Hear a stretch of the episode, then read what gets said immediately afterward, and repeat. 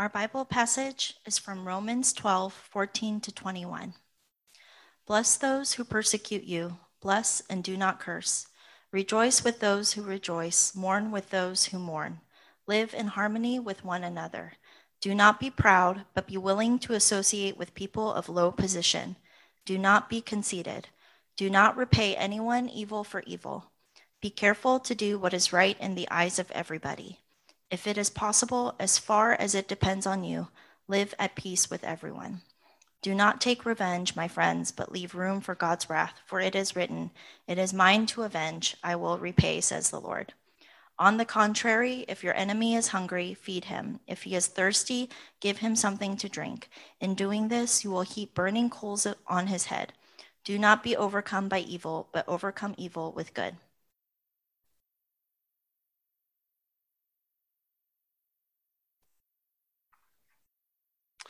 All right, it's nice to see everyone, uh, either in person or virtually. Had a short jaunt to Northern California last Sunday, but it was nice to uh, be able to fellowship uh, on uh, through virtual means. Um, we've arrived uh, at the final message of our four-part series on the theme of reforming habits. Uh, we've thought about, especially in light of the pandemic, how certain unhealthy habits can be dropped and how to develop new habits uh, that are spiritually beneficial. By way of review, um, here are the topics of focus that we've covered uh, from different sections of Romans 12. So we started out with um, Paul's talk about uh, living, uh, offering our bodies as living sacrifices uh, as a part of worship to God. We moved on to interdependence, right? The picture of the body of Christ, how they are uh, connected uh, one to another. And then last week we talked about zeal, right? Fervor, heartfeltness um, when it comes to serving God and loving one another. Uh, today, as you see, our uh, focus will be on harmony, harmony or peace. Uh, that's what Paul uh, admonishes us uh, to have. Uh, the main point of today's message, like I said, centers on this concept of harmony and peace. Uh, in a Christian context, we can say that Paul is uh, pointing us to greater unity in the body of Christ. if we try to kind of bundle these ideas together, we get a, a, desirable picture of Christians practicing and promoting um, unitive habits that protect, promote, and strengthen a God given harmony and oneness. Uh, in recent months, uh, uh we've seen uh, many faces of conflict uh, emerge and kind of rage on, really. Uh, the pandemic, with its COVID protocols, mask wearing, and now vaccines, precipitated many points of contention, um, argument among regions, political parties, and communities. Uh, racial inequities have instigated protests and counter protests. All the stress and restrictions on regular in person gatherings have really dampened uh, our ability to iron out differences and resolve issues as they might have in the past. Some prior tensions may have boiled over to, into full blown hostilities so, Paul's words for the church in Rome are still so timely for communities, churches, uh, families, friendships, workplaces, uh, the world over. Now, there are many Bible passages which speak on this, of course. Uh, I will not belabor this point other than referencing uh, John 17, 20 to 21. My prayer is not for them alone I pray also for those who will believe in me through their message, that all of them may be one, Father, just as you are in me and I am in you. May they also be in us, so that the world may believe that you have sent me. Great verses. As in all human relations, maintaining or experiencing a robust type of unity is hard work. Um, in the church, I think John 17 arguably puts even more pressure on achieving this harmony. It uses the divine triunity, the Trinity, as a model. Uh, and the credibility of the gospel message, it says, kind of hangs in the balance. Uh, many, uh, if not all people uh, in a group, need to expend energy and effort to strengthen this dynamic. Uh, and there are a number of things which can weaken the kind of healthy harmony that Paul describes. Uh, and I want to go over what those are in Romans 12.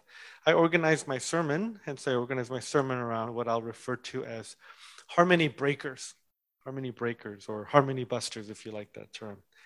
Um, I'm going to have to jump around a little amongst uh, the various verses. So, with the help of our admin and projection people, I attempted a not so fancy uh, color coding scheme to help us to keep the verses straight. So uh, at the top, um, mauve, I think that's the right term. Mauve is the color um, verses about the harmony that Paul wants us to uh, pursue.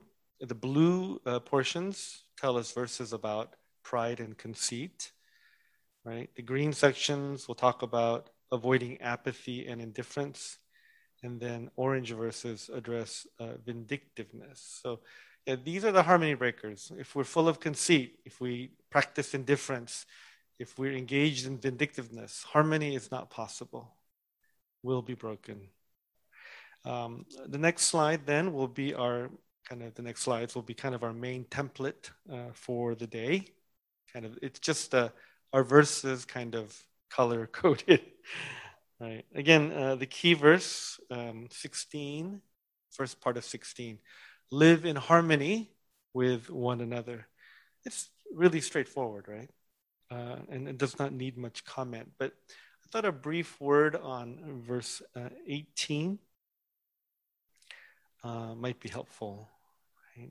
Um, we can see how difficult it is uh, to be at peace with everyone.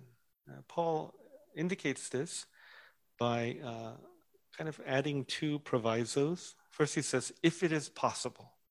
Now, what that means is that sometimes harmony is not possible, right? no matter how hard we try. And second, as far as it depends on you.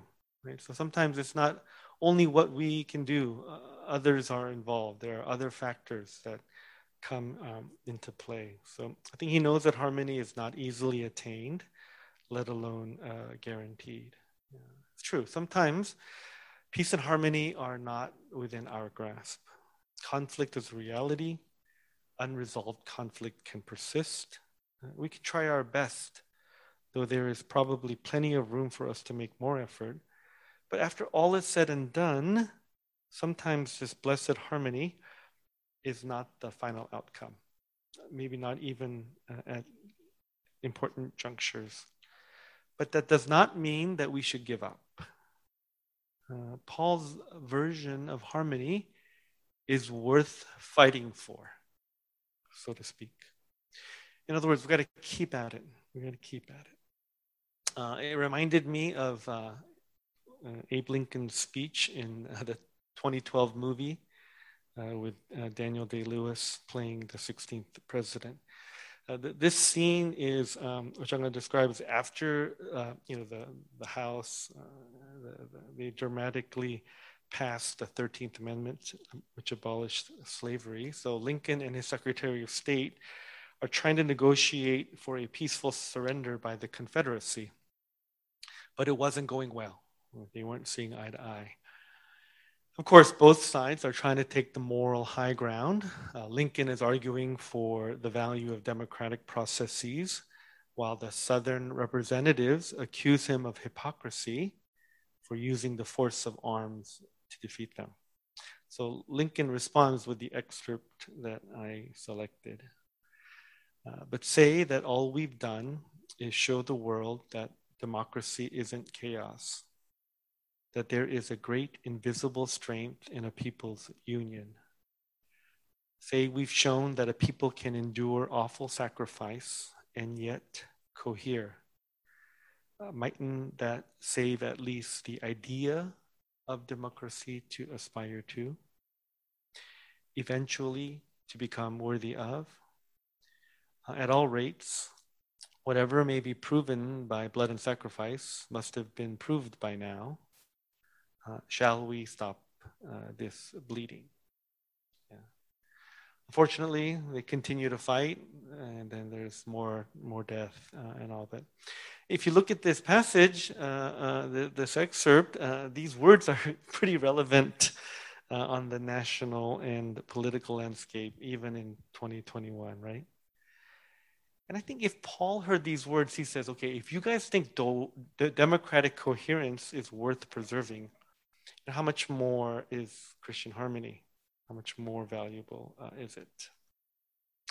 Uh, I tend to think that the peace that Paul is getting at here is more than just some sort of ceasefire arrangement, uh, like we hear about, you know, armed conflict, you know, in, in the West Bank or anywhere around the world his harmony, his peace is deeper than that, or maybe it's better described as thicker, a thicker unity, a thicker harmony. Because I think sometimes a, a, veneer of peace, right, an appearance of peace, it, it can be readily achieved. Uh, you can avoid dealing with it. You can be lenient. You can have false peace, um, to be distracted, whatever. But Paul's harmony uh, something more than that a real working out uh, of differences, right? Uh, mutual yielding, surrendering, um, a, a, stickiness of trust and commitment that enfolds um, moral convictions, even along a diverse spectrum. A web of sincere connections that not only endures trials and tribulations, but grows um, more unbreakable yeah, with each challenge. So it's not mere harmony, it's kind of this like, like super harmony or powerful harmony that Paul presents and that we should aspire to. It's hard, it's elusive, but it's precious. That's what he's saying.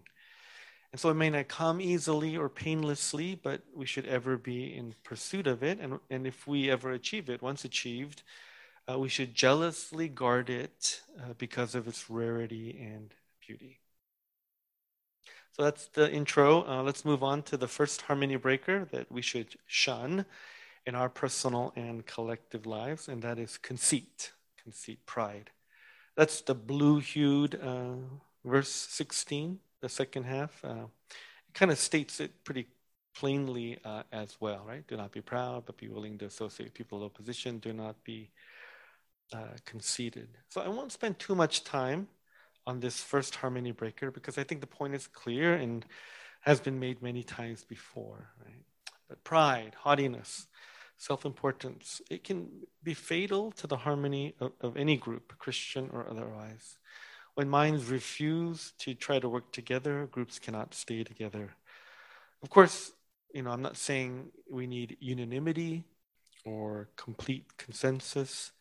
Disagreement, dissent, critical thinking, and even argument, um, I believe, uh, should uh, have their place in a real body of Christ. But it is when people think of themselves as wiser or better um, or smarter than others, right, to the point of unwillingness to uh, associate with their fellows, that it becomes a huge problem. Right? The words uh, translated, do not be conceited, actually are more literally uh, rendered in the Greek as, do not be wise in your own eyes. Meaning that if you think you are wise, irrespective of objective reality of what anybody thinks or even what God thinks, then we're on the path of being conceited, being thinking ourselves special, better than everyone else. And it's that kind of disparity, it's that kind of like self-elevation at the expense of others, which can really become problematic. I'm more right than others. I'm better than others. I'm higher than others. What that does is it it, it, it creates distance with between us, right? Uh, pride uh, tends to isolate a, a person so that they do not feel solidarity or connection with others. When that happens, harmony is at risk. Um, you know, uh, even in the this the way the the NIV 84 translates um, in in 16a our, our premise, right? Live in harmony. Um, it's it's something kind of a little bit even a little bit more narrower than kind of a general harmonious ethos. Um, it's actually uh, you can translate it as having the same mind. Okay, so living in harmony means having the same mind. Uh, a phrase that Paul repeats in Philippians 2. You guys remember that whole uh, hymn to Christ and, and uh, unity in the body of Christ? In both that passage and in this one, he talks about like mindedness, being of the same mind. Not just kind of like, let's just acknowledge our differences and, and, and try not to fight. That's the, the, the, the thin version of harmony. But Paul's version of harmony is try to have the same mind, pursue the same mind. And that mind is the mind of Christ, of course, not just your mind versus my mind. It's the mind of Christ that is the uh, standard. So, in order to have this, right, in order to be like minded, what do we need? Humility, right? That's the harmo- harmony uh, promoter. If pride is the harmony breaker, then humility is a harmony promoter. You know, while conceit leads us to think that we are better than others, humility tempers that to make us realize that we are not. Indeed, uh, we are all sinners, right, through and through. There's really no one who is better or worse, no higher or lower. Uh, recall that back in verse 3 of chapter 12, Paul says, See yourself or think of yourselves with sober judgment, right? level headed, God given, sober judgment. And I think Paul is making the same argument here when he says that all of us should be willing to associate with people of low position. If we're truly humble, then we can recognize that there is really nobody lower than us, right? Uh, at least spiritually. So if you're unwilling to associate with people uh, as such, in truth, what you're saying is you don't want to associate with anybody, right? Because we are exactly the same. So, yeah, pride, it really does lead to this kind of dissolution and distance, uh, even isolation. So, you know, I'm, I'm, I want to bring it back to this idea of habit. How do we develop the habit where we um, uh, avoid or stay away from conceit, from this harmony buster? Uh, so, I'm just, for myself, I thought I would try it this way. I've been trying to, when I think, uh, when I look at somebody, I'm trying not to um, dwell on, oh, they seem to know more than me or they're of a higher position than me. Um, I'm trying not to focus on, especially the differences, so that I don't get jealous or I don't get envious or I don't try to, you know, bring them down uh, to my level. Um, actually, when I think of, oh, this person has more than me, I've been kind of praying for an insight into, well, what's the other areas of their life? Yeah. Where are they weak? Where is their difficulty? Could be family background, could be health, could be personality issues. You know, we all have them, even the great uh, people uh, among us. Uh, thereby, I'm trying to avoid putting people in some sort of hierarchical ladder so that I don't think ill of them. Likewise, I'm trying to avoid habitually making a snap judgment, right? Of, let's say, somebody that I don't think is that I don't think is as equal to me, right? So I've been trying to see through my initial like um, first impression, what strengths, what powers, what advantages, and excellencies do they have that I don't know yet? How can I get to become privy to, you know, the great things that God has um, bestowed uh, upon them? So I'm trying not to box people. That's my that's the habit I'm trying to form. Don't box people in. Actually, I'd rather box in my own conceit, my haughtiness, my self-assessed advantages. Right. I try to see that people are right uh, the same as me, strengths and weaknesses, harmony and uh, equivalence. Um, there was a really good movie a few years ago, Hidden Figures, right? a movie based on real events about several black women who worked uh, technical jobs for NASA uh, in 1961. Um, there was, of course, a lot of segregation by race and sex. Uh, for example, when Katherine uh, Goble, um, a brilliant mathematician, walks into her new office uh, after being assigned to the Project Mercury team, uh, for the first time, her co-workers uh, automatically assume right she was a custodian right, and not a peer. Um, but she turns out to be the genius among geniuses. Right? She, a computer, which kind of started to displace these jobs, showed some calculation errors. She was able to work out um, a solution by hand using her analytic uh, geometry expertise yeah, for the rocket launch and, co- and uh, landing coordinates. And this was true of a number of black female figures who were overlooked, dismissed, and, and hidden from view or promotion uh, due to racial and gender conceit. Right? Yeah, let's think about that. Where does that appear in our lives? Where does that appear in our fellowship?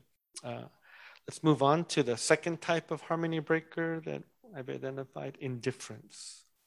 Uh, let's go back to our verses uh, for a bit. You see in verse 15 and 18, this is coded green, how Paul states, uh, in my mind, the opposite of indifference. And that is being committed to each other to the point of being mutually affected by each other. And people who share life in harmony can be affected by each other greatly. Paul identifies two extremes joy and sorrow as a kind of the range of experience that we can and should share together. So when we've attained real harmony, rejoicing with those who rejoice, it's, it's a given, right? Mourning with those who are grieving is a byproduct of this commitment to one another. So I was thinking that, in a sense, the opposite of uh, harmony is not necessarily conflict or disunity, although you know, these are present. The opposite of harmony is more insouciance or apathy. How can I be disharmonious with you? By not caring, right? Not really being concerned with you at all. And in, in, in turn, you kind of ignoring any realities, any, any goods or bads uh, in my life. And this is a way to fail to reach Paul's uh, harmony, not really letting others affect me and not wanting others to be affected by me.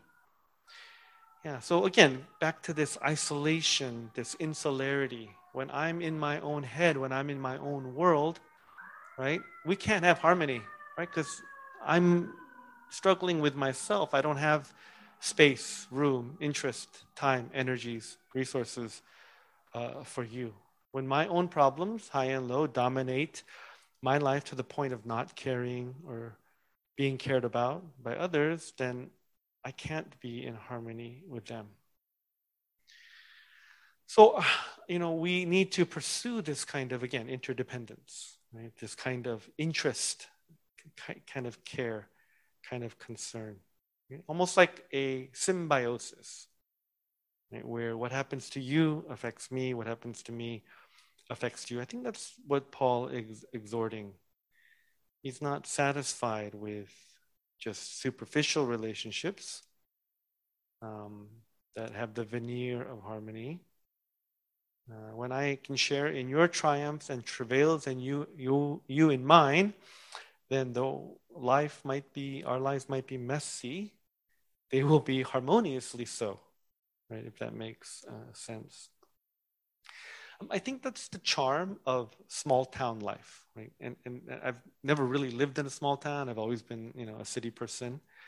But uh, when you see it depicted on, on, on the screen or TV shows, or maybe you have personal experience, yeah, that's the kind of the, the, the power and the draw of, you know, neighborhoods that are like intergenerational communities.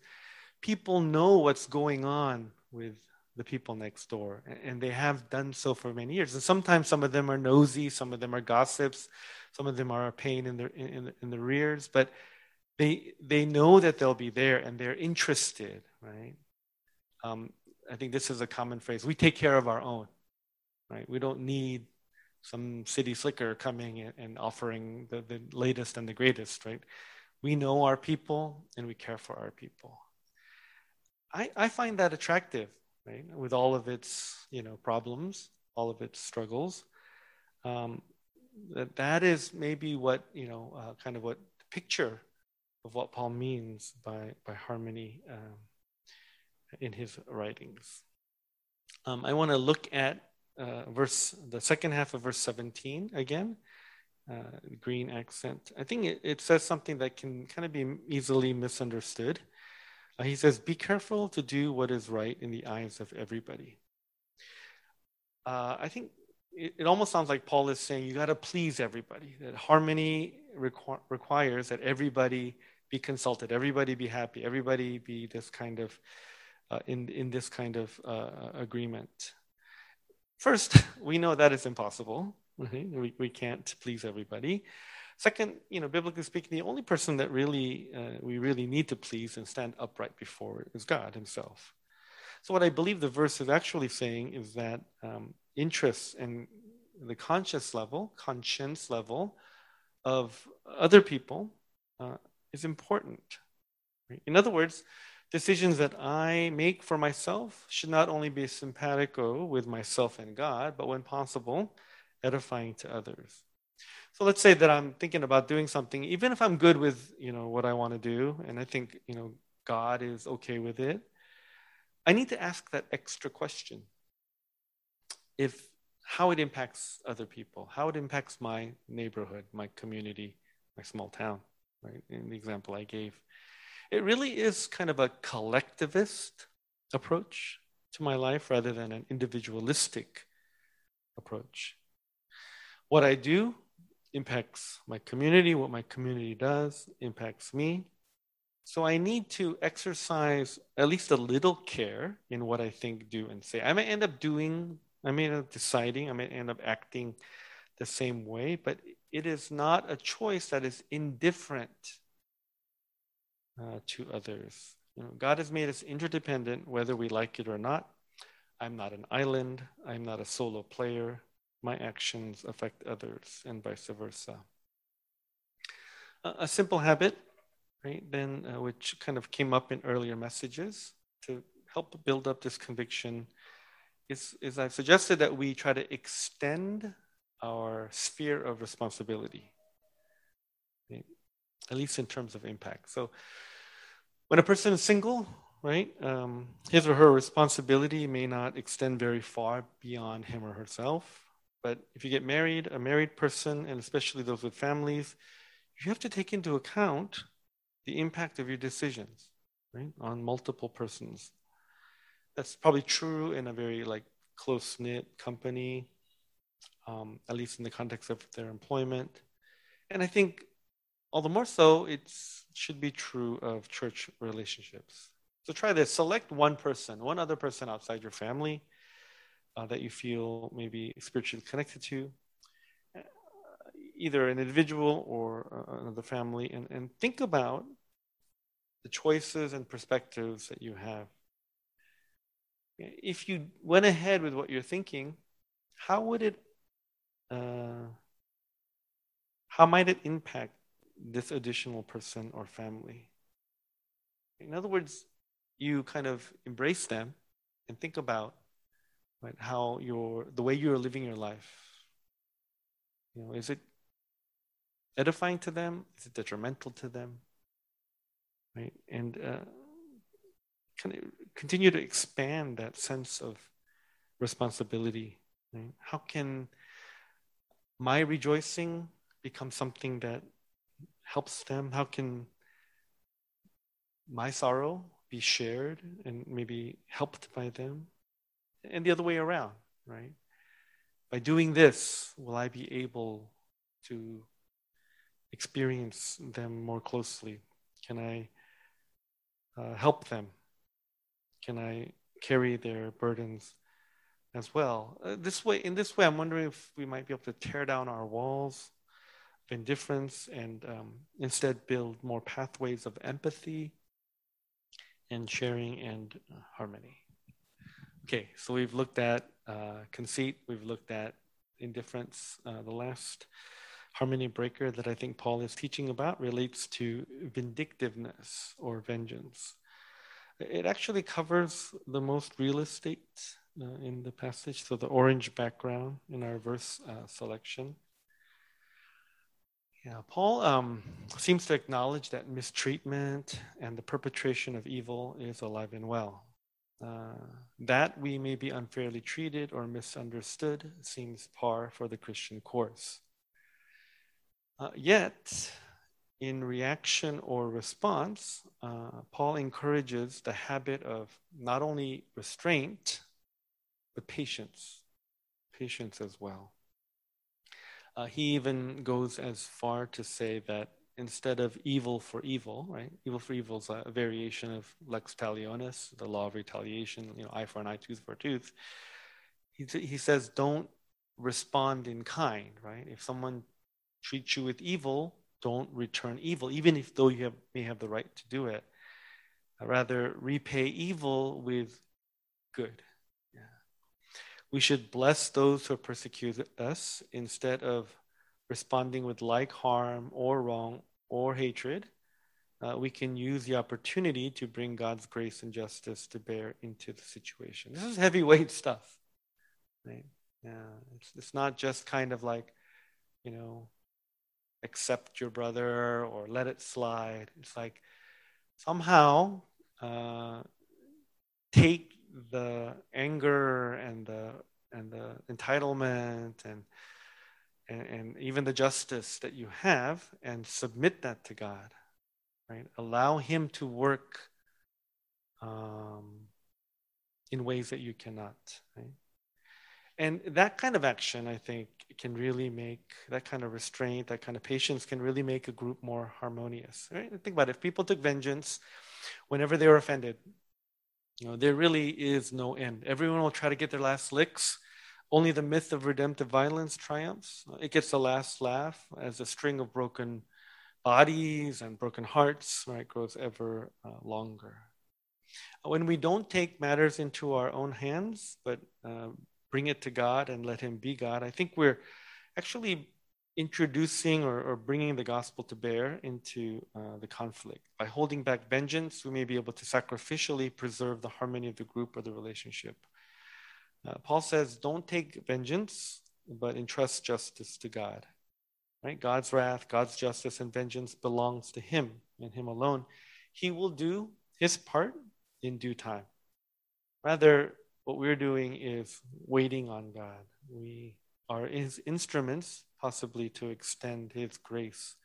You know, Paul quotes Proverbs 25. You know, Ed led us in uh, prayer on Proverbs that um, these instruct that the opposite of retaliation or vengeance is actually uh, to give them what they don't expect. A hungry enemy should not be further starved but fed. A thirsty enemy should be given water.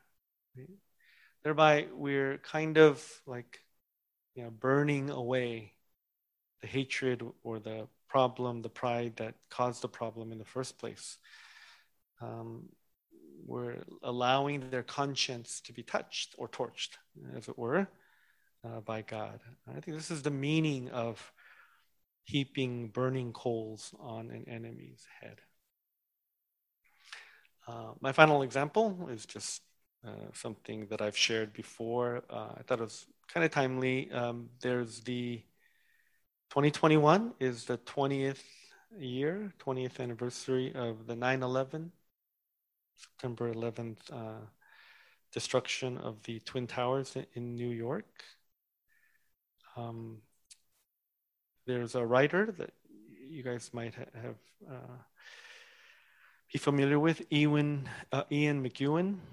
Um, he, he, he was reflecting, uh, this was right after the tragedy, about um, a thought about how the people who were dying reacted to the planes barreling into the, uh, the, the, buildings or you know being crashed. Um, he says a San Francisco husband slept through his wife's call from the World Trade Center.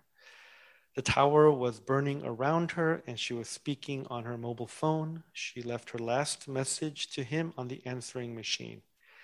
A TV station played it to us while it showed the husband standing there listening. Somehow he was able to bear hearing it again. We heard her tell him through her sobbing that there was no escape for her. The building was on fire and there was no way down the stairs. She was calling to say goodbye. There was really only one thing for her to say uh, those three words um, I love you. That all the terrible art, the worst pop songs and movies, the most seductive lies can somehow never cheapen. I love you. She said it over and over again before the line went dead. And that is what they were all saying down their phones from the hijacked planes and the burning towers. There's only love and then oblivion. Love was all that they had to set against the hatred of their murderers. That was their response. So here are a few of the final conversations recorded on cell phones and emails sent by those who died on that tragic day. Hey Jules, it's Brian. I'm on the plane and it's hijacked and it doesn't look good. I just wanted to let you know that I love you and I hope to see you again. Mommy, the building is on fire. There's smoke coming through the walls. I can't breathe. I love you, Mommy. Goodbye. Honey, something terrible is happening. I don't think I'm going to make it. I don't think I'm going to make it. I love you. Take care of the children. Yeah. Um, it was a universal reaction, right? This kind of love people were calling their loved ones, and they weren't like cursing out, right, the hijackers or the terrorists. What was important to them was to share what they could, and that was what they had control over uh, their love for uh, their beloved. Right? Uh, there's something really redemptive about that, I think. It's an act of defiance against evil and violence and hatred. Love was all that they had to set themselves against the hatred uh, of their murderers, right? Yeah. Uh, in the face of horrible acts of hatred, of of uh, this kind of violence, yeah.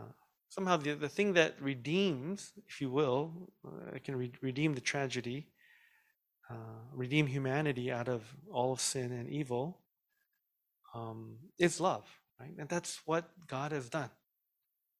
Uh, that's what the cross is, right? The cross is God's non-retaliatory, right? His non-vindictiveness against human sin and human evil. And now 9/11 does not necessarily cover the example here does not cover direct response victim to perpetrator. What if it did? uh, maybe we'd have a little less 9 11 horrors in our world. You know, the powerful imagery of a person who expects retribution or aggression from us instead receives our love, prayers, and blessings. It's so transformative. Right? God can use this kind of these coals, right? These live coals to burn away our animus and malice. When I look in my own heart, I think there's quite a bit of vindictiveness. I may sugarcoat it as, oh, it's my sense of justice, but it's just probably pain masquerading as something more spiritual. Um, I can't believe. How sometimes I want, if I've been wronged, I want the wronger to experience wrong. I may not express it, but if you x rayed my heart, you would find these lesions. And if it doesn't mess up the group uh, around me, making it disharmonious, it makes my heart yeah, uh, peaceless. So how to get the habit, right? How to get the habit of this kind of entrustment to God to avoid vindictiveness. Um, that those quotes that I read, I heard that a rabbi he memorizes them, he sings them every day to remember the tragedy and to keep this in mind. That that's a crazy habit. I don't think I could ever do anything uh, like that. But what I've been trying to do is to, uh, whenever I feel this urge or surge of, of, vengeance or kind of whatever I'm, I'm struggling with, I kind of reflect on those that have already poured live coals on my head, not treating me as I deserve, not repaying my bad with the good. Uh, no, no, they, they repay my bad with good. They uh, respond to my disinterest with concern and care. They you know, defeat my conceit with their uh, grace. Right? And I think a lot of you are those kind of coal shovelers.